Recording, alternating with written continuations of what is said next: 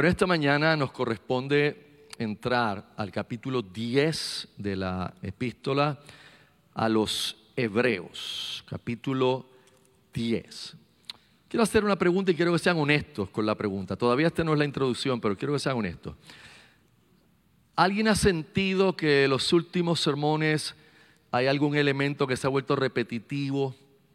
Como que repetitivo alguien, no tenga miedo, no, no vamos a, a ponerle en disciplina ni a decirle nada, pero levante la mano los que... Ok, sí. No son los predicadores que lo están haciendo así, ok. Es el escritor de los hebreos. Este hombre, quien quiera que haya sido, ah, usó cuanto recurso retórico estuvo a su disposición para tratar de convencer a la audiencia original, a esos judíos que habían venido a Cristo que algunos de ellos quizás no tenían profesiones reales, sino profesiones falsas o superficiales y estaban tentados con regresar al judaísmo por la presión de la persecución que se había levantado.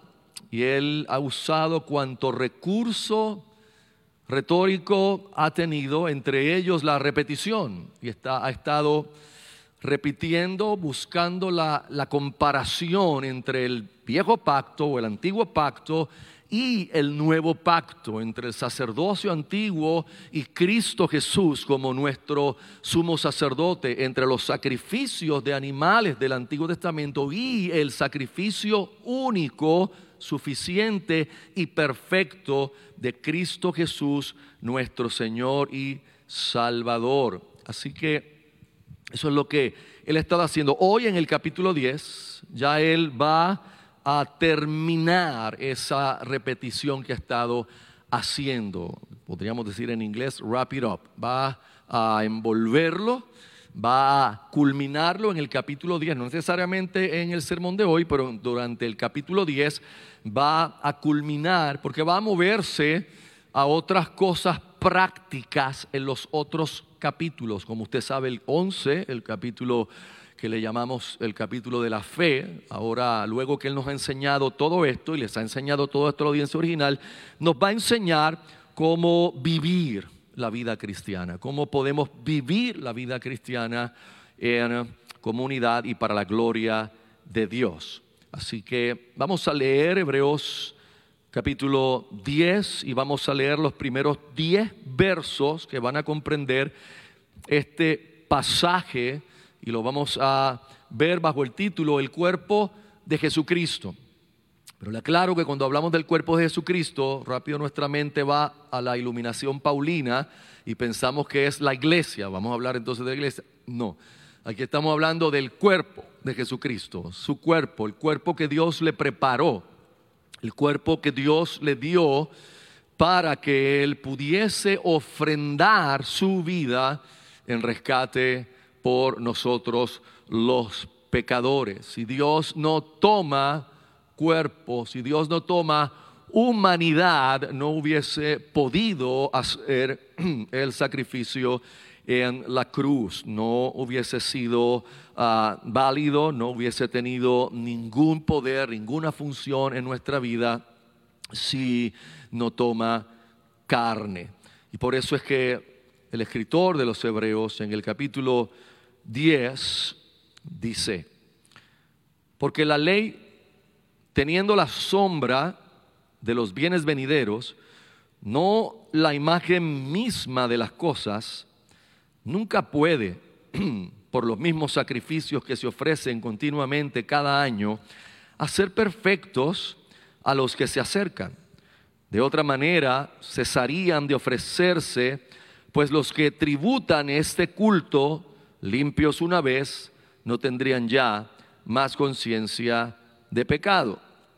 Pero en estos sacrificios cada año se hace memoria de los pecados, porque la sangre de los toros y de los machos cabríos no puede quitar los pecados, por lo cual entrando en el mundo dice, sacrificio y ofrenda no quisiste, mas me preparaste cuerpo. Holocaustos y expiaciones por el pecado no te agradaron. Entonces dije, he aquí vengo, oh Dios, para hacer tu voluntad, como en el rollo del libro está escrito de mí, diciendo primero, sacrificio y ofrenda y holocaustos y expiaciones por el pecado no quisiste, ni te agradaron, las cuales cosas se ofrecen según la ley, y diciendo luego, he aquí que vengo, oh Dios, para hacer tu voluntad. Quita lo primero para establecer esto último. En esa voluntad somos santificados mediante la ofrenda del cuerpo de Jesucristo hecha una vez y para siempre. Ah, el diccionario secular, si podemos usar esa palabra, define una sombra como una imagen oscura que proyecta un cuerpo opaco, y los cuerpos opacos son aquellos cuerpos que la luz no traspasa, como el nuestro, la luz no nos traspasa, si los traspasara serían translúcidos, no opaco. Entonces, es esa, es esa imagen oscura que proyecta un cuerpo opaco sobre una superficie al interceptar los rayos de luz, o sea, hay una fuente de luz proyecta eh, eh, en nuestro cuerpo, pero como nuestro cuerpo es opaco, lo que hace es que proyecta una sombra, como aquí está la mía, eh, usted no la ve porque está aquí en el piso, pero si me acerco más para acá, pues aquí está mi sombra, ahí está un poquito de mi sombra.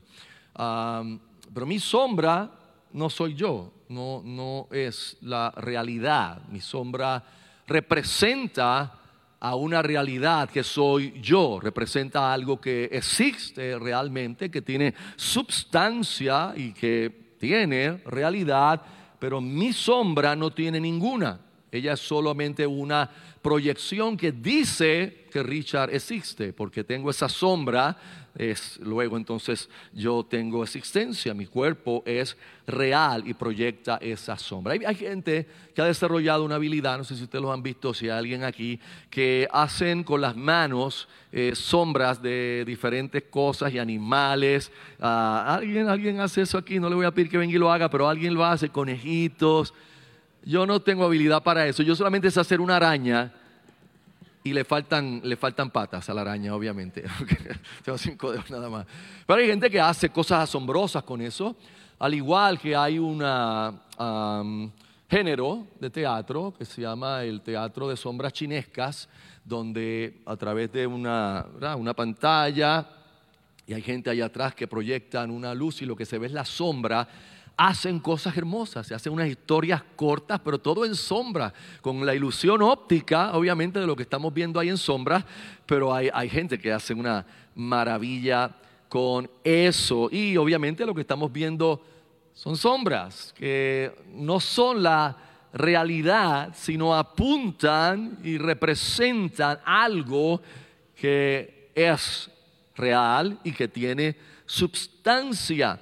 Por lo tanto, la sombra misma no es ni la sustancia ni la realidad. Y aquí es que el escritor de los Hebreos comienza ya a cerrar lo que ha estado machacando, si podemos usar esa palabra boricua, machacando en el pilón, lo que ha estado ahí dándole y lloviendo sobre mojado y buscando todos los, ah, los recursos retóricos para decirle a estos judíos, no vuelvan a la sombra.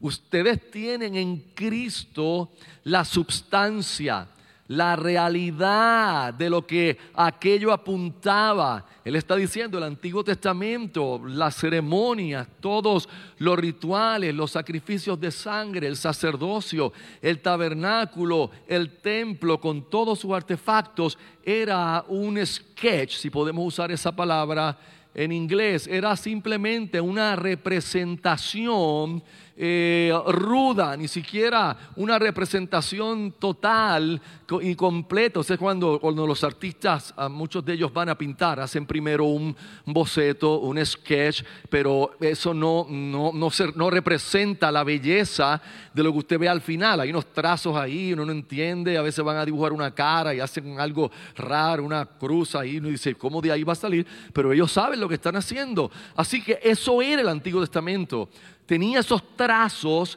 que cuando quizás uno los veía no podía entender, pero cuando entonces vemos el Nuevo Testamento, ahora nos damos cuenta que todo aquello apuntaba a lo que ocurriría cuando viniera Cristo y que realmente el Antiguo Testamento de quien nos habla es de Cristo. Todo el Antiguo Testamento se refiere a Cristo y todo lo que habla lo habla para mostrarnos a aquel que vendría a redimirnos, aquel que vendría a salvarnos. Así que el escritor de los Hebreos ha estado valiéndose de todos esos recursos y repitiendo y volviendo a repetir. ¿Por qué? Porque él sabe lo que está en juego, hermanos. Nosotros, ah, no quiero ofenderlos ni ofenderme a mí mismo, pero nosotros vivimos una vida cristiana un poco diferente a la que vivieron esta gente y a la que vivieron, por ejemplo, los puritanos de la antigüedad. Para nosotros ah, nuestras prioridades son interesantemente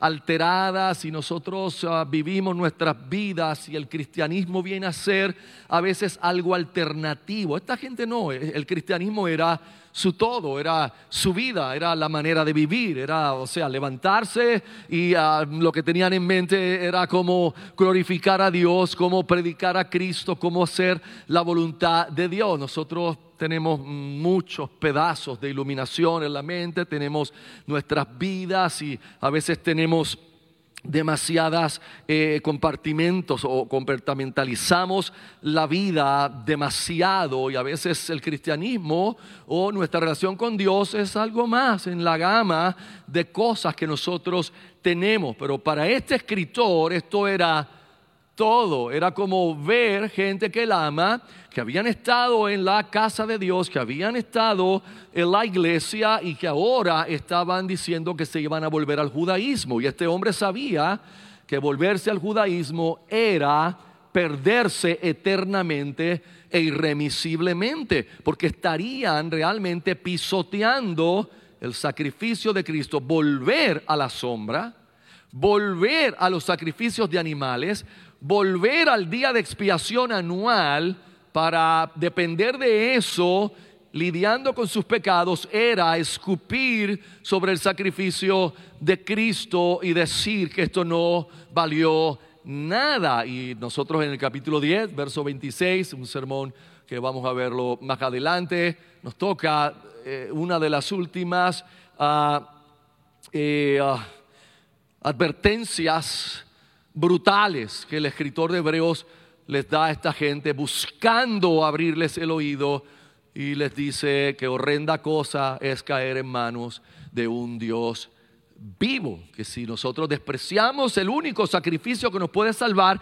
no hay más, no hay otro, y que volviendo a la ley no iban a encontrar ninguna salvación. Así que si usted se da cuenta, el escritor compila en nuestro pasaje de hoy y en el del sermón del domingo que viene, una serie de frases sinónimas que muestran de manera negativa, por un lado, que los sacrificios del Antiguo Testamento no pueden salvar, no pueden perfeccionar, o muestran de manera positiva que el sacrificio de Cristo sí puede hacerlo. Si usted mira 10.1, los sacrificios de la ley nunca podrían perfeccionar a los que se acercan. Él es claro en eso, nunca. Ese es el, ese wrap it up de lo que ha estado hablando. Punto. Este es, el, este es el, el meollo. No pueden, no hay manera. En el verso 2, los sacrificios no podían limpiar completamente a los adoradores y quitarles la conciencia de sus pecados. Ellos hacían esto todos los años, todos los años, pero su conciencia no era limpia. ¿Cómo sabemos que no era limpia? Bueno, pues tenían que repetirlo. La propia repetición del sacrificio indica que el sacrificio no resolvió el problema del pecado, sino que ellos tenían que continuamente hacerlo. En el verso 4 esos sacrificios no podían quitar los pecados. La sangre de los toros y de los machos cabríos no pueden quitar el pecado y punto. Y luego en el verso 10 dice, por la voluntad de Dios a través de la cruz hemos sido santificados una vez y para siempre. El sacrificio de Cristo sí puede. Es el único que puede santificarnos una vez y para siempre. Luego en el próximo sermón vamos a, eh, vamos a ver el verso 12. Cristo ofreció un solo sacrificio por los pecados para siempre. El verso 14, por una sola ofrenda hizo perfectos para siempre a los que están siendo santificados. Verso 17, Dios promete recordar, Dios promete no recordar más sus pecados y sus iniquidades. El verso 18, donde hay perdón, ya no hay más ofrenda por el pecado. Si Dios nos perdonó, ya yo no tengo que estar sacrificando animales, como todavía hacen algunos ritos santeros y el palo mayombe y todas esas cosas, y coge las pobres gallinas para echarle la sangre encima de la gente. Esa sangre no puede hacer nada por esa gente, ni ningún santo que le echen puede hacer nada por ellos. Solo la sangre de Cristo derramada en el Calvario, su vida entregada por nosotros, cumpliendo la voluntad del Padre, es la que tiene el poder de salvarnos. Es su cuerpo que fue molido, su cuerpo que fue destrozado en el Calvario por nosotros. Así que, punto número uno, los sacrificios prescritos por la ley no podían quitar completamente la culpa y el pecado. Eso es lo que Él nos dice en los primeros cuatro versos. Una vez más, Él está recogiendo toda la repetición que viene trayendo desde por allá, desde el 7, 8, 9, y ahora la está resumiendo aquí. Por lo tanto, el escritor argumenta que la ley era solo la sombra de los bienes venideros. Ella no era la substancia.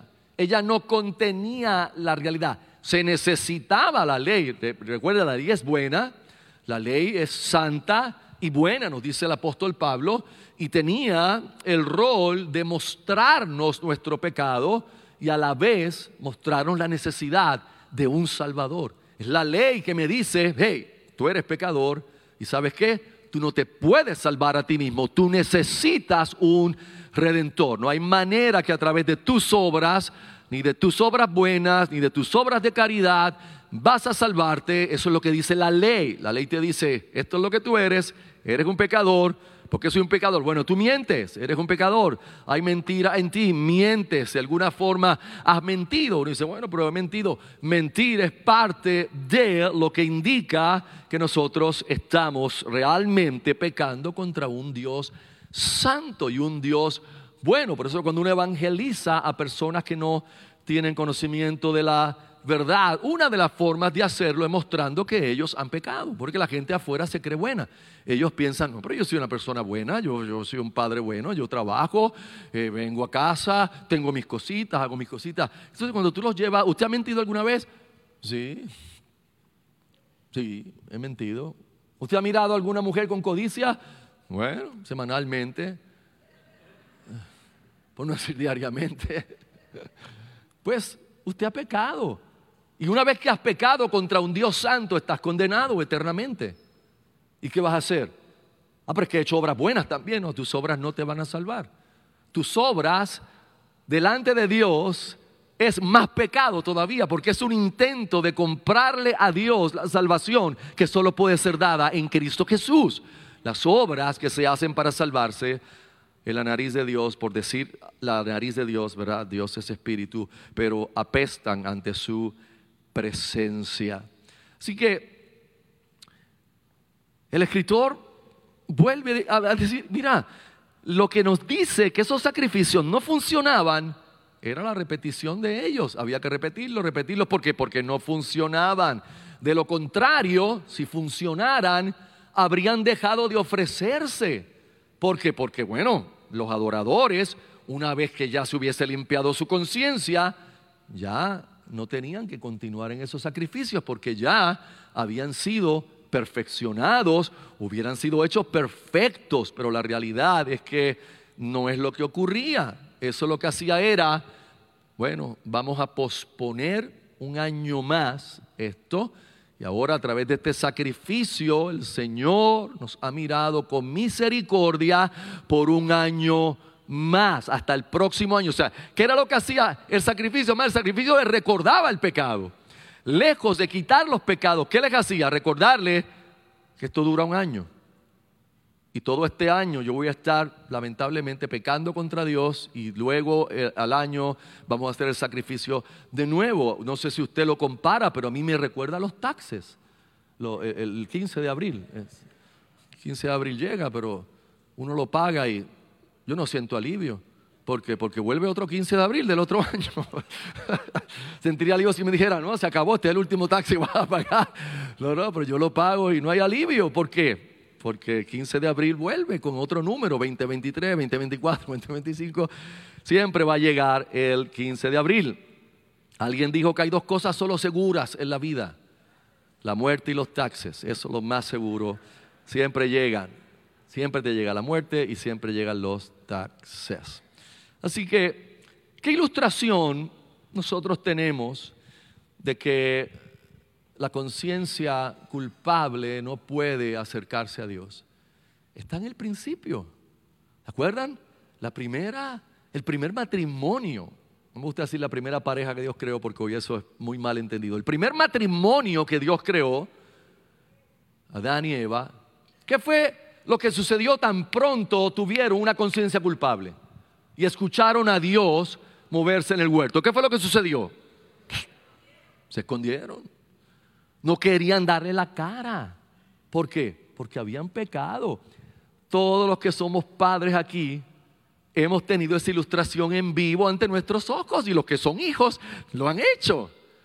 ¿Qué pasa cuando un niño, hasta los pequeñitos, ha hecho una travesura que sabe algo que hizo mal, se esconde? Trata de esconderse y cuando uno lo busca no te quiere mirar a los ojos. ¿Por qué? Porque sabe que hizo algo malo. O derramó, qué sé yo, por acá, o se pintorreteó la cara con, con lipstick. Eso eh, eh, pasa mucho.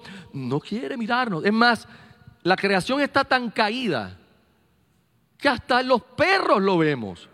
Usted no, se ha dado cuenta que hasta los perros hacen eso. Uno llega, este perro está raro. Eh, ¿Qué hizo este perro aquí? Ah, mira, se comió el zapato no quiere dar la cara al perro. Porque, bueno, es parte del pecado. Cuando usted tiene una conciencia culpable, usted se le hace difícil acercarse a Dios. Y todos los que estamos aquí, todos los que estamos aquí, aunque me ponga esa cara ahora de santo, todos los que estamos aquí hemos experimentado eso. Y todos hemos venido al culto en alguna manera, en algún momento, como que sí Señor, aquí estoy, pero me siento mal, no me siento bien. ¿Por qué? Porque sientes esa conciencia que te acusa, una conciencia que te acusa. Y muchos no vienen porque no, no, no, no vienen. Además, dejamos de orar, no queremos orar. Es lo mismo, no le quiero dar la cara a Dios. Y sin embargo, ¿qué estamos haciendo? Estamos corriendo de la única fuente de salvación. Estamos corriendo de la única fuente de gracia.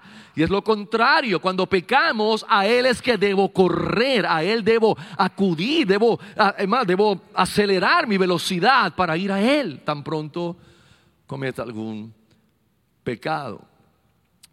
Importante aclarar, hermanos, aquí en este punto, que cuando eh, el escritor de los Hebreos en estos primeros cuatro versos habla de hacer perfectos, aquellos sacrificios no podían hacer perfectos a los que lo hacían, él se está refiriendo a la santificación o a la santidad posicional.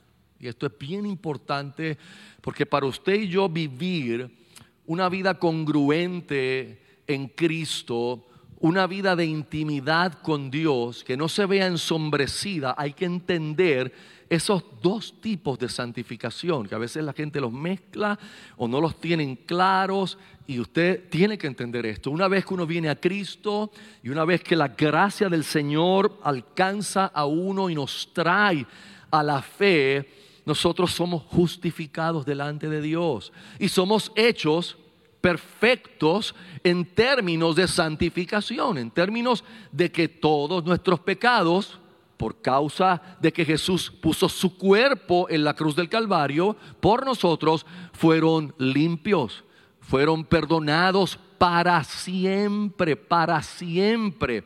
Usted y yo tenemos que luchar con la tensión de esa idea. Porque nuestra mente y nuestra conciencia siempre va a querer obstaculizar eso.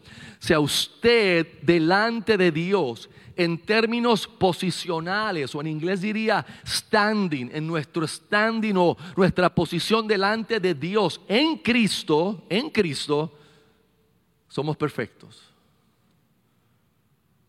Perfectos. Santos. Totalmente santos.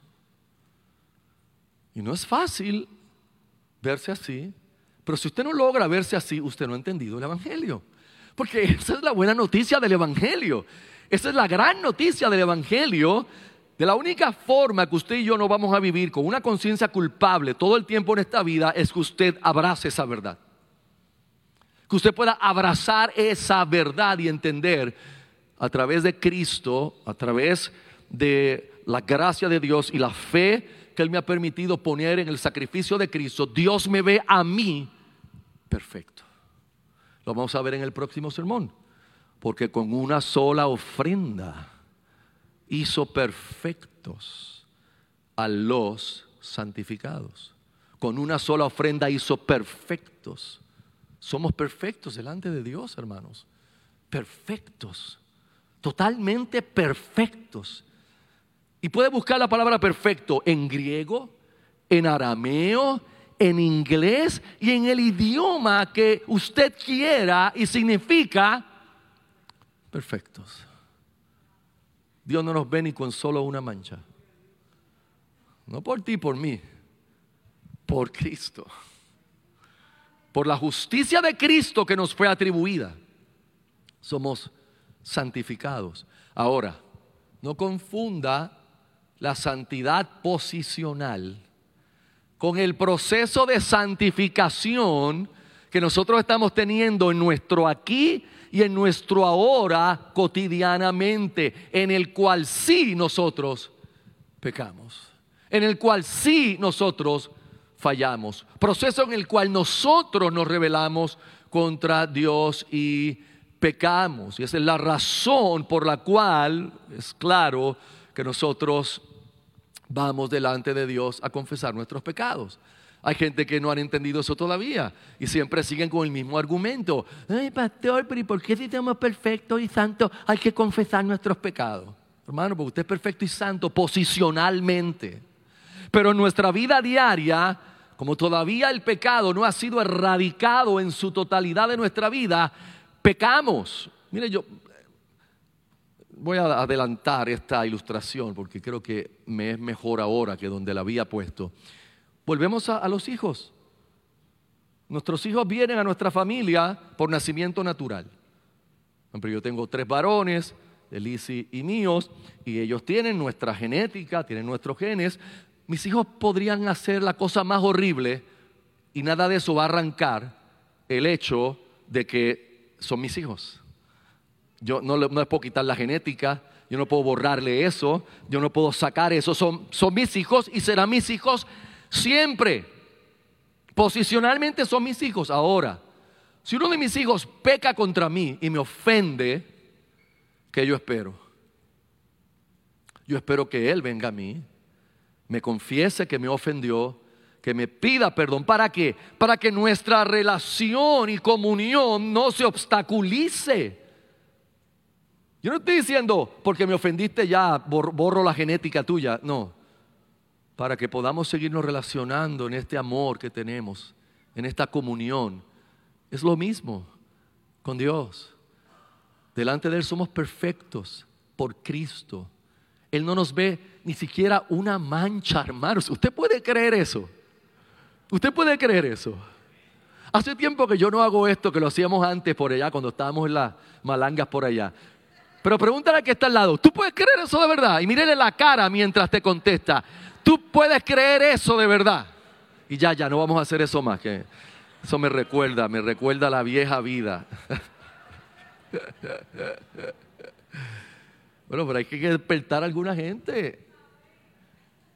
Yo lo creo. No, esta es la realidad, hermanos. Esta es la realidad. Es nuestra realidad. De hecho, en el verso 3, en nuestro pasaje de hoy, el autor continúa argumentando que los sacrificios de animales anuales, el hecho de que hubiese que repetirlo cada año, ¿qué mostraba? Que lo que hacía era simplemente recordar los pecados. Eso es lo que hacía, una vez más. Y por eso en el verso 4 ya él trae el punto sin anestesia. Ya él ha repetido suficientemente como para decirle a esta gente, porque la sangre de los toros y de los machos cabríos no puede quitar los pecados.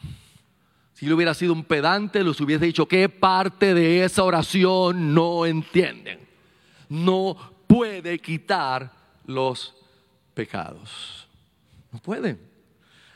Eran sombras que apuntaban a aquel sacrificio único, irrepetible, que sí quita nuestros pecados para siempre.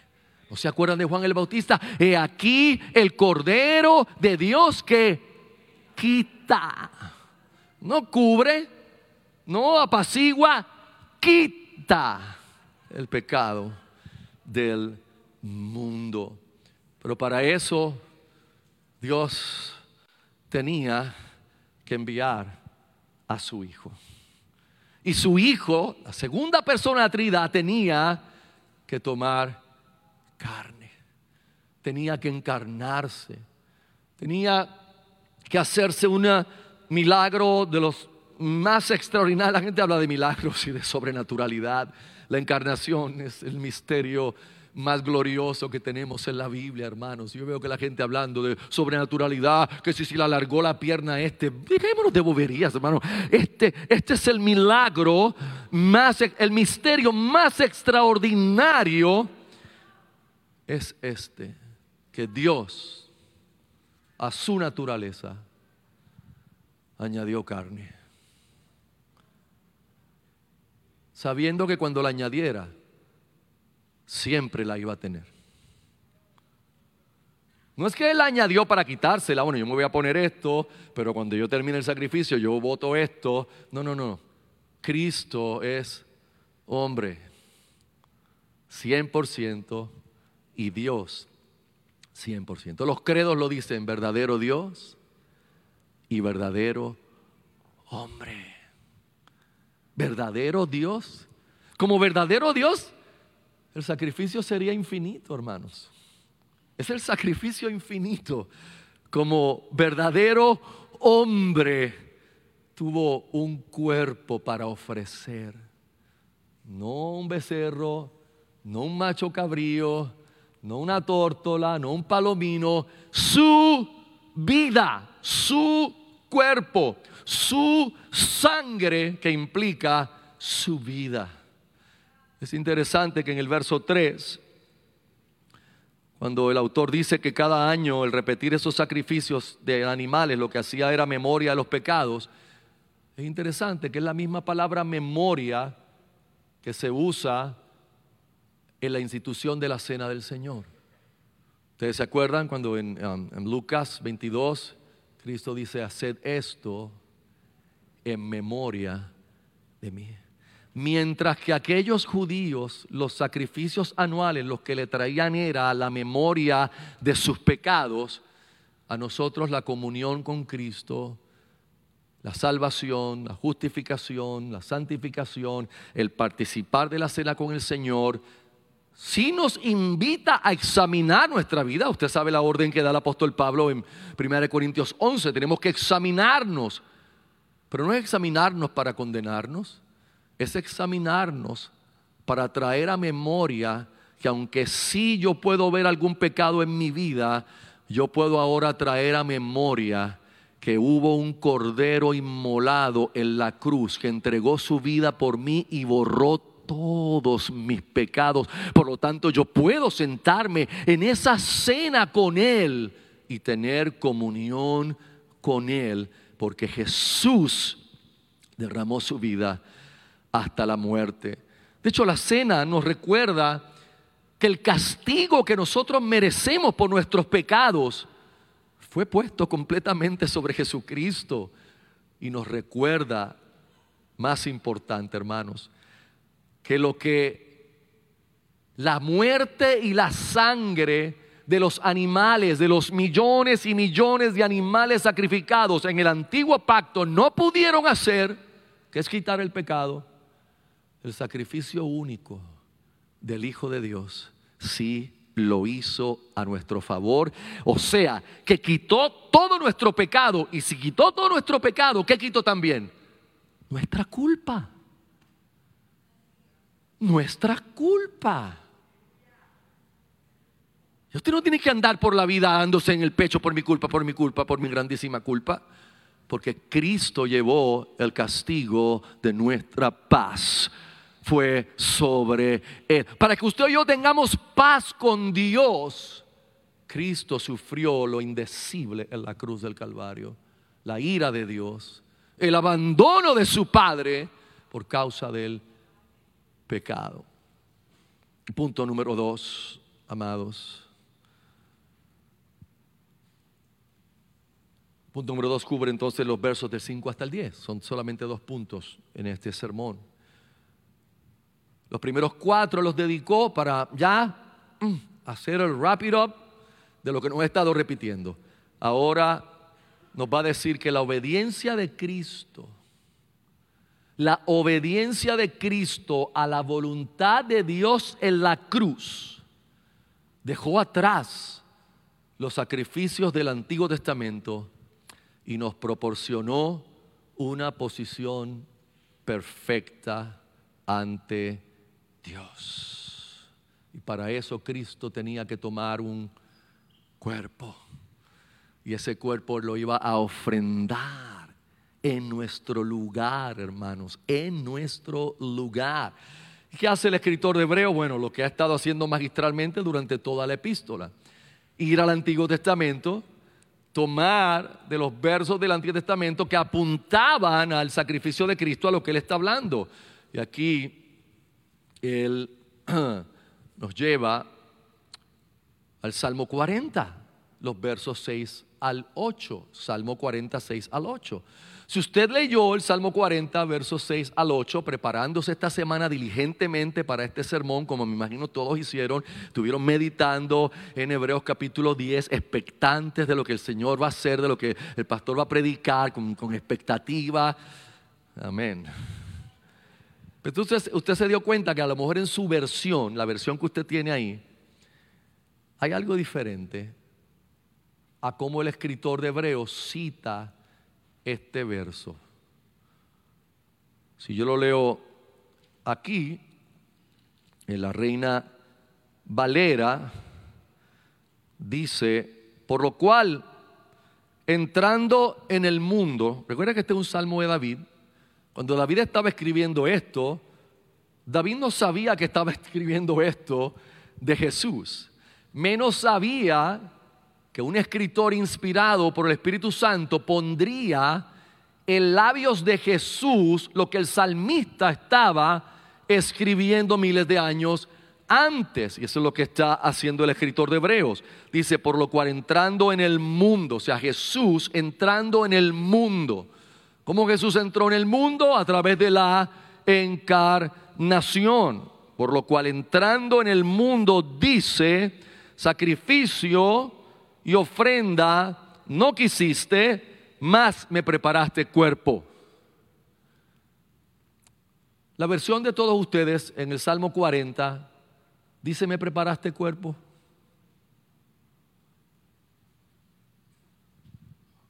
¿Ustedes tienen una Biblia con ustedes, hermanos?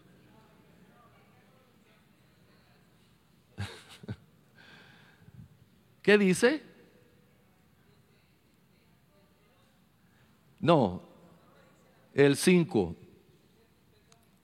Salmo 40.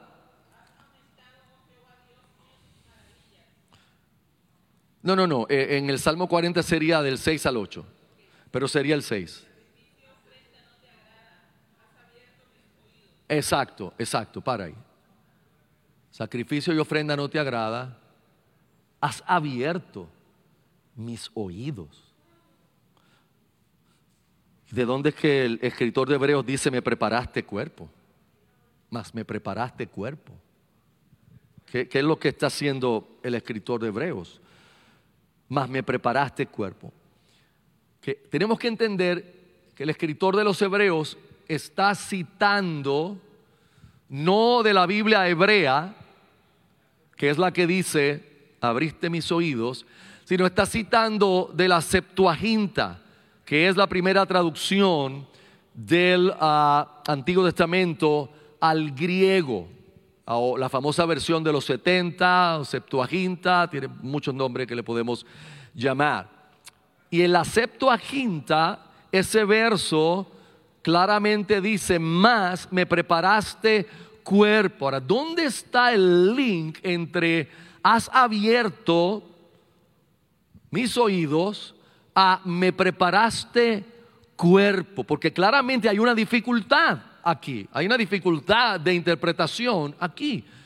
No, no, no vemos cómo una cosa va con la otra, a menos que no comprendamos lo que sucede en el hebreo y el griego y el recurso retórico que se está usando aquí, hermanos, que se llama sinecdoque.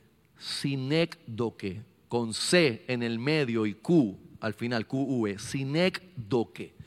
Y a uno le suena raro, pero es algo que nosotros usamos todavía. Es un recurso retórico ancestral, pero todavía lo usamos nosotros cuando sustituimos al hablar ciertas cosas usando o el todo o usando la parte. Por ejemplo, cuando en la iglesia, si vamos a hacer un trabajo voluntario y yo me parara aquí o cualquiera de los pastores y dijera, hermanos, eh, mañana necesitamos brazos que nos ayuden para hacer un trabajo. Eso es una sinécdoque. ¿Por qué? Porque yo estoy sustituyendo el todo por la parte. Estoy diciendo que necesito brazos, pero yo estoy seguro que los que me oyen están entendiendo que yo no pretendo que aquí se presenten unos brazos flotando solos, que no tengan cuerpo, que no tengan cabeza, que no tengan piernas, sino que ¿qué es lo que yo estoy convocando? Gente. Pero uso una, ah, un artefacto retórico para hacerlo más colorido. En las noticias cada rato dicen que una familia perdió su vivienda por causa del fuego y dicen ayudemos a estas personas que no tienen un techo donde vivir, donde pasar la noche. ¿Qué es lo que ellos están haciendo? Una sinécdoque. Están sustituyendo el todo por la parte. ¿no? Todos estamos claros que no estamos. Ah, pues enviémosles una carpa, no tienen techo. No, no, eso es lo que, no eso es lo que se está diciendo. Se está diciendo que no tienen qué? Una casa el escritor o los intérpretes de la Septuaginta, eso fue lo que hicieron. Ellos tomaron la sinécdoque que ya se había usado en el hebreo y ellos la interpretaron. Y ellos al interpretarla comprendieron que no se estaba refiriendo solamente al oído, sino se estaba refiriendo al cuerpo completo que Dios le preparó a Cristo. Y ellos resolvieron la sinécdoque y dijeron claramente lo que se refiere este verso es a el cuerpo que se le preparó a Cristo. Y claramente Isaías 55, y me acompañan ahí, hermanos, Isaías 55 nos explica más. Jehová el Señor me abrió el oído y yo no fui rebelde. Abrir el oído tiene que ver con la obediencia o el cuerpo que le fue dado a Jesús era para que lo presentara en obediencia al Padre. El Señor, Jehová el Señor me abrió el oído y yo no fui rebelde ni me volví atrás. Di mi cuerpo a los heridores y mis mejillas a los que me mesaban la barba. No escondí mi rostro de injurias y de esputos. está sustituyendo el todo por la parte. No era un oído lo que Dios le dio al Señor Jesús, le dio un cuerpo completo para que fuera obediente y para que fuera obediente hasta la muerte de cruz, es lo que nos lleva a ver los tres puntos que queremos ver de, este, de, este, de esta parte final. Hermanos, la cruz era la voluntad absoluta y directa de Dios. Y para Jesús ir a la cruz necesitaba un cuerpo. Esa es la razón de la encarnación. Necesitaba un cuerpo. Yo quiero mostrarles hoy que la cruz no fue una tragedia. Desde nosotros actuamos como que en la cruz ocurrió una gran tragedia, como si Cristo fue una víctima en la cruz. Hermanos, Cristo no fue una víctima en la cruz. ¿Cómo que no fue una víctima, pastor, si lo mataron? No, no, no, no, no, no. Él dijo, a mí nadie me quita la vida. O sea, yo no estoy aquí como las ovejas y los bueyes que sin voluntad alguna los agarraban, les amarraban las patas y los llevaban al sacrificio sin que ellos dijeran, yo quiero participar de esto, yo no quiero. No. Cristo no. Por eso el escritor de Hebreos dice que entrando en el mundo, entrando en el mundo, dice, sacrificio y ofrenda no quisiste, mas me preparaste cuerpo. Holocaustos y expiaciones por el pecado no te agradaron. Entonces dije, He aquí vengo, oh Dios, para hacer tu voluntad, como en el rollo del libro está escrito de mí. O sea, como en todo el Antiguo Testamento está escrito de mí, yo he venido para hacer tu voluntad. ¿Y cuál era la voluntad de Dios? La cruz. Esa era la voluntad de Dios. Esto no fue un accidente. Esto no fue algo que la gente hizo y el diablo hizo en maldad y que Dios lo cambió para bien. No, mis hermanos. Si usted recuerda la iglesia en el libro de los Hechos, orando, en el capítulo 4 del libro de los Hechos, verso 27, en su oración, en su oración dijeron, porque verdaderamente se unieron en esta ciudad contra tu santo Hijo Jesús, a quien ungiste Herodes y Poncio Pilato con los gentiles y el pueblo de Israel para hacer cuanto tu mano y tu consejo habían antes determinado que sucediera. Cristo no era una víctima allí, Cristo estaba haciendo lo que fue la voluntad del Padre antes que el tiempo existiera antes de la fundación del mundo ya había sido esto determinado por Dios y Cristo lo que estaba en la cruz era haciendo la voluntad del Padre. Por eso el escritor de Hebreos lo repite dos veces. He venido, oh Dios, para hacer tu voluntad. No es lo que el Evangelio de Lucas nos dice cuando Cristo le tocaba ir a Jerusalén y dice que afirmó su rostro para ir a Jerusalén. ¿Por qué afirmó su rostro? Porque sabía lo que le esperaba en Jerusalén, pero deleitosamente y gustosamente y dispuestamente fue a hacerlo, porque él sabía que era la única forma de salvarnos a nosotros, la única manera de salvación, la única forma, el único camino. No oró en Lucas 22. No se haga mi voluntad, sino la tuya. Padre, si puedes, pasa de mí esta copa. Pero no se haga mi voluntad, sino la tuya. Hermanos, sería imposible nosotros tratar de imaginar ahora Cuán difícil para el Hijo de Dios, verdadero Dios, verdadero hombre, sin pecado, sin pecado, fue estar en la cruz, cargando el pecado nuestro y recibiendo la ira de Dios por ese pecado. El justo por los injustos. Es, es, no lo podemos ni siquiera comenzar a, a entender. Y por eso es que la, la aplicación de este pasaje está aquí en su mayoría. Porque Cristo obedeció sin importar el precio. Yo le confieso, hermanos, incluyéndome a mí, si usted quiere quítese de esta oración, nosotros somos tan selectivos en nuestra obediencia.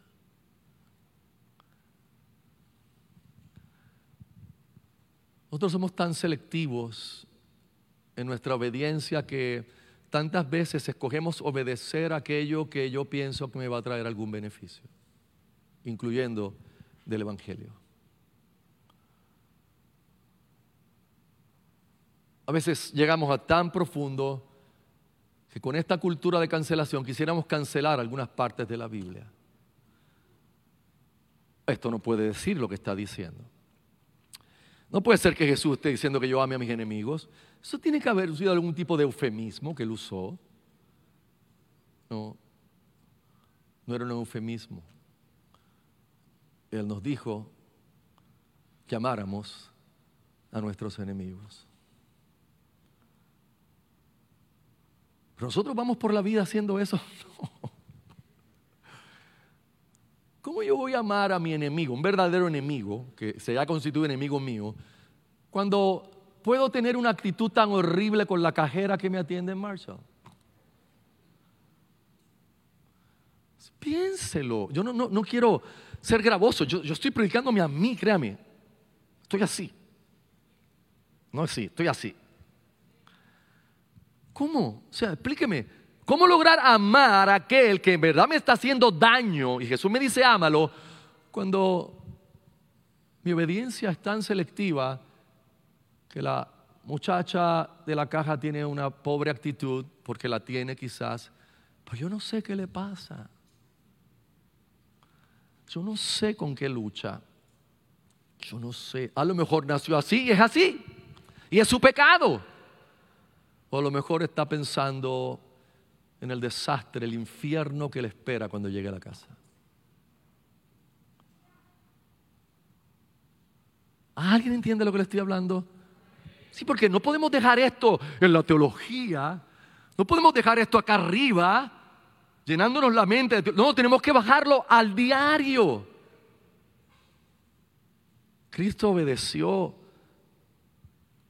sabiendo lo que le iba a costar, hermanos. ¿Somos selectivos nosotros con la verdad? obedecemos a Dios diciendo la verdad, aunque yo sé que cuando diga la verdad me va a costar. Los hombres, no esperemos hacer eso en cosas bien grandes si seguimos bajándole a los precios de las cosas que compramos cuando llegamos a la casa. Nene, ¿cuánto te costó eso que compraste para ti? Ah, no, eso costó 20 pesos. 20. 20. Son 80. Los otros 60, ¿dónde están? sé que no hay ningún hombre aquí que haga eso. Ni ninguna mujer tampoco.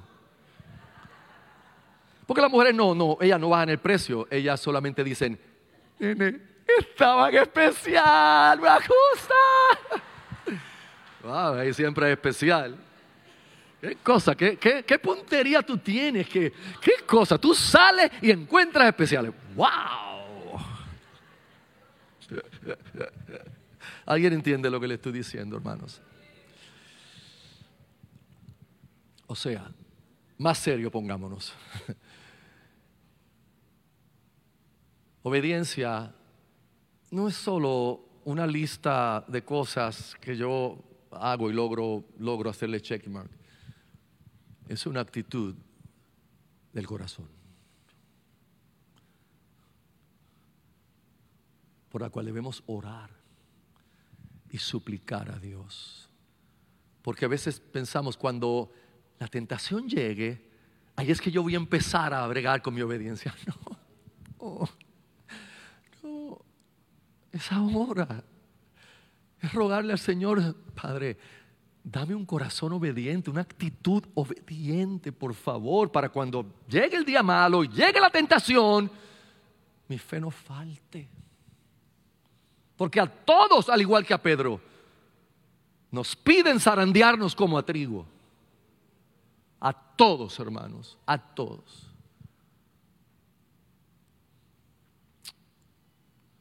Oh, gracias Señor. La obediencia de Cristo a la voluntad de Dios en la cruz dejó atrás los sacrificios para siempre. Por eso nuestro pasaje dice que Él quita lo primero para establecer esto último, que es la voluntad de Dios, la cruz. Es lo que Él está haciendo, ¿cómo volver a sacrificar un buey? Si Cristo dio su vida por ustedes en el Calvario. ¿Entienden ahora la premura de este hombre? Este hombre no está escribiendo un artículo en Gospel Coalition. Ah, se me zafó esa. No está, no, está, no está escribiendo un artículo en la internet. Este hombre está escribiendo a gente que están en el riesgo de apostatar y perderse para siempre. Pero eso para nosotros es difícil de entender. No se enoje, para mí también. Porque usted y yo Quizás no estamos todavía en el lugar de aquellos gigantes de la antigüedad cristianos que sufrían por la gente que se pierde, que lloraban por las almas, que sabían que la gente se está muriendo hoy, que van a ir al infierno y que hay que predicar el Evangelio. Nosotros nos hemos acostumbrado a esta vida moderna. pastor predica y pues Señor es soberano, salva a los que se van a salvar. No, no tenemos esa premura. Esa premura de, mira, mis hermanos no han conocido el Evangelio, yo tengo que ir, tengo que viajar, tengo que correr un avión. A mí no me importa que me digan loco, estúpido, morón. No, no, lo oramos antes de acostarnos, casi dormido, Señor, salva a mis hermanos, es tu voluntad. Porque no entendemos que el infierno es real. Qué horrenda cosa es manos de Este escritor lo entendía y por eso todas estas palabras, todas estas repeticiones, hermanos. decía, yo no quiero que ninguno de estos se pierda. Y le mostró todo lo que pudo. Que Dios no se agrada de los sacrificios de animales. No. No. El pastor, pero los ordenó. Yeah. Pues entonces hay una contradicción, no. Porque Él los ordenó como un vehículo para que con el corazón le adoraran, le sirvieran, confesaran sus pecados y se arrepintieran. Pero ellos no convirtieron eso en lo correcto. ¿Qué hicieron ellos? Tomaron el vehículo y lo hicieron parte de una monotonía ritual donde el corazón de ellos no estaba. Y por eso usted puede mirar su Antiguo Testamento y puede ver en primer libro de Samuel, capítulo 15, verso 22, puede ver el Salmo 51, 16, 17, Isaías 1, 11 al 13 y 66, del, el 3 y 4, Jeremías 7, 21 al 23, Oseas 6, 6, Amós 5, 21 al 24, Miqueas 6 del 6 al 8. Todo eso recoge el sentimiento de Dios Antiguo Testamento de yo no les di esto para lo que ustedes están haciendo. Ustedes vienen con sus sacrificios y con sus labios me honran, pero su corazón está lejos de mí. Y su obediencia para mí no es más que un mandamiento de hombres, porque el corazón no está. Modernamente nos puede pasar igual si venimos aquí el domingo y sencillamente hacemos una liturgia, cantamos los cánticos, abrimos nuestra boca, alabamos al Señor, vamos through the motions por la liturgia, pero nuestro corazón no está aquí. Dios no se agradaría de eso. Él no se agradaría de esa ofrenda, Él no se agradaría de nuestro corazón. Y eso es lo que Él se refiere cuando le dijo a esta gente, no, no me agradan vuestros sacrificios.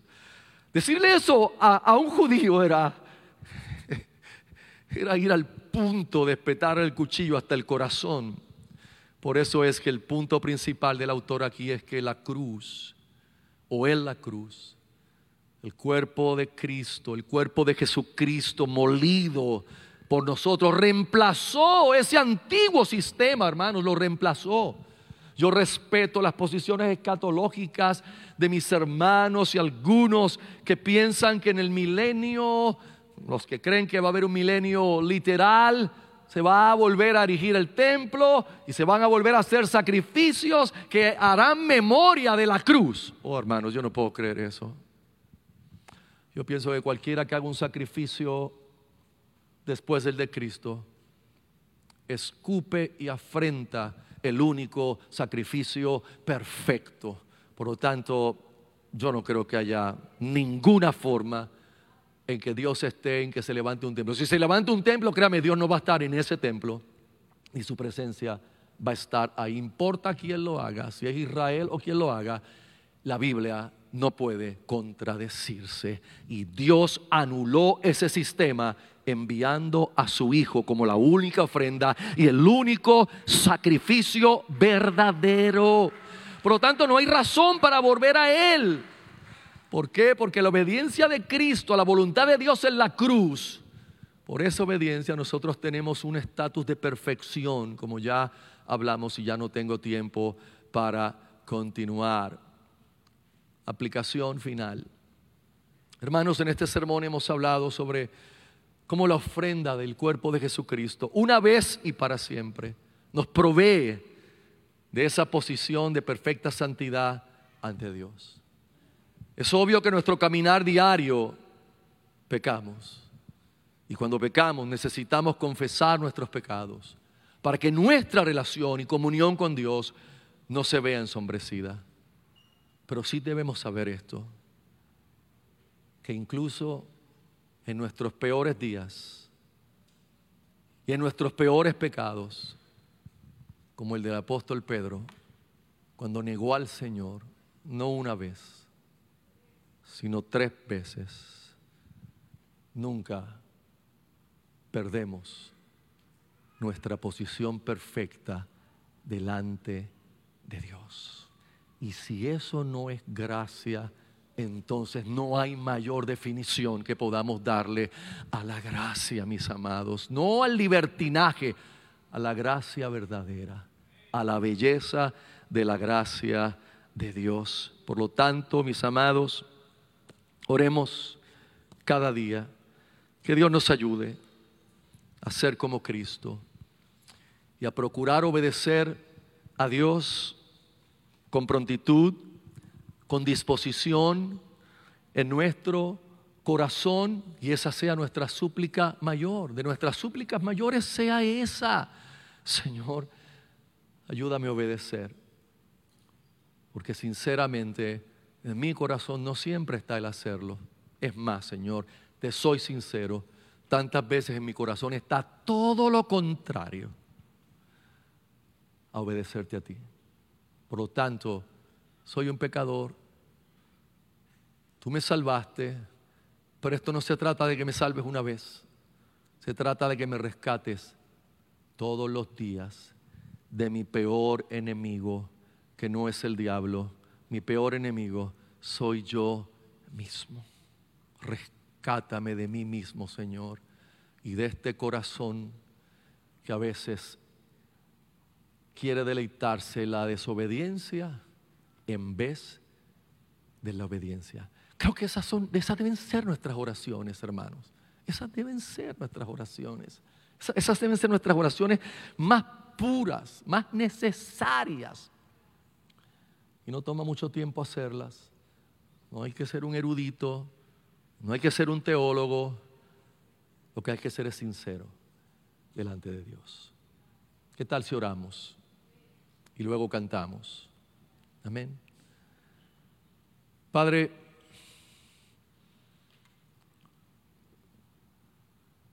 a mí me corresponde, igual que a los otros ancianos, predicar de esta forma. Hacerlo con autoridad, porque tu palabra es autoritativa. Pero a veces me siento que al predicar de esta forma mis hermanos crean que yo tengo todo resuelto y todo perfecto en mi vida diaria. Yo te suplico esta mañana que todos entendamos que estamos luchando aquí contra el pecado. Que todos nosotros, que por la gracia de Dios hemos sido traídos a la fe y se nos ha dado el privilegio de amarte, también encontramos otra ley en los miembros de nuestro cuerpo. Otra ley que nos quiere volver a llevar a la fealdad del pecado, a lo horripilante del pecado. Y hay veces que nosotros gozosamente seguimos ese impulso y pecamos contra ti, Señor. Gracias por el poder aprender esta mañana que tú nos ves perfectos en Cristo, que tú nos ves totalmente santos por la justicia que ha sido atribuida a nosotros, la justicia ajena, la de Cristo, que fue puesta en nuestra cuenta. Gracias. Afirma esa verdad en nuestro corazón. Pero ayúdanos a lidiar con la realidad cotidiana, con este pecado que tan fácilmente nos envuelve, con este pecado que nos asedia.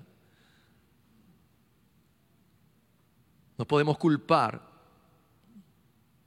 ni al diablo, ni al mundo, porque la realidad es que nuestro corazón el que se inclina a desobedecerte. Esta mañana te suplicamos, te pedimos que nos ayudes, Señor. Hay tantas veces que queremos obedecerte y terminamos haciendo lo contrario. Cuando Pablo se encontró en esa situación, se catalogó a sí mismo como miserable de mí. ¿Quién me librará de este cuerpo de muerte? Y la contestación fue clara, gracias sean dadas a Dios por Jesucristo.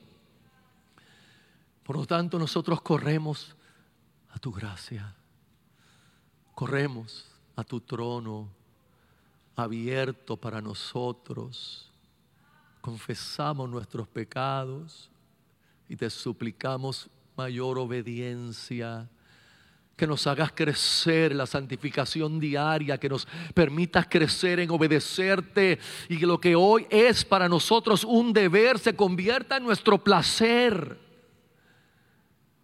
Que obedecerte a ti sea placentero. Te lo suplicamos, Padre, te adoramos. En el nombre de Jesús.